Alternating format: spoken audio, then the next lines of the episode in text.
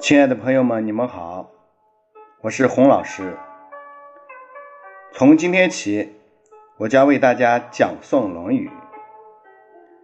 我讲诵参考的版本是前训所编著的《论语解读》。今天我要为大家讲的第一个问题是：《论语》是什么书？《论语》主要是记载孔子的言语和行事的一本书，也既有少量孔子弟子如游子、曾子等的言论。《论语》的“语”是谈说的意思，即与他人讨论应答中所说的话。“论”是指论纂、编纂，《论语》。就是把孔子与弟子的对话记录下来，编撰起来的意思。《论语》是儒家最重要的经典，也是了解孔子思想的最基本的一本书，同时，也是了解儒家思想和中国传统文化的最基本的一本书。《论语》的作者和成书的准确时间已不可考，但可以肯定。它不是一时一人所作，而是由孔子的弟子和再传弟子，以至于三传弟子，经过一个相当长的时间编成的。成书的时间，有认为在战国初期，也有认为在战国末期，约在孔子死后数十年至二百年间。关于《论语》最早的确切记载。见于《汉书艺文志》。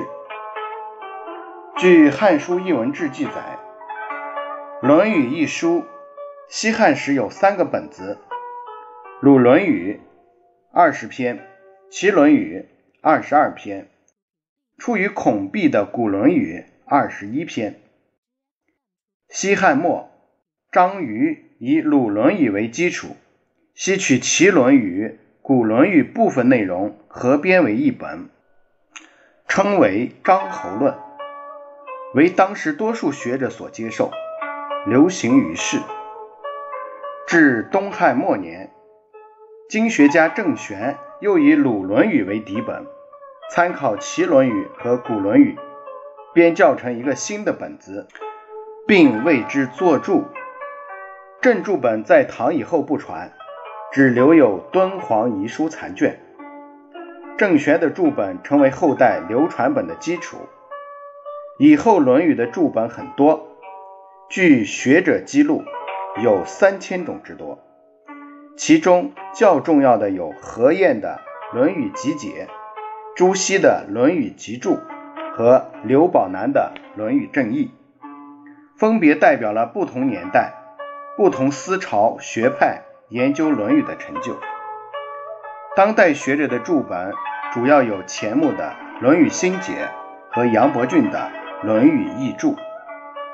近几年来，又有不少新的《论语》注本出现，比如南怀瑾的《论语别裁》。《论语》约在三国时期开始被列为经书。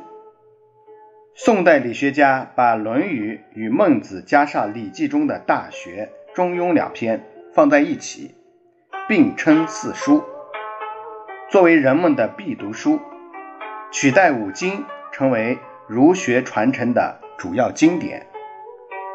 以后四书更被定为科举考试的必读材料，《论语》也就成为人人必读的一本书。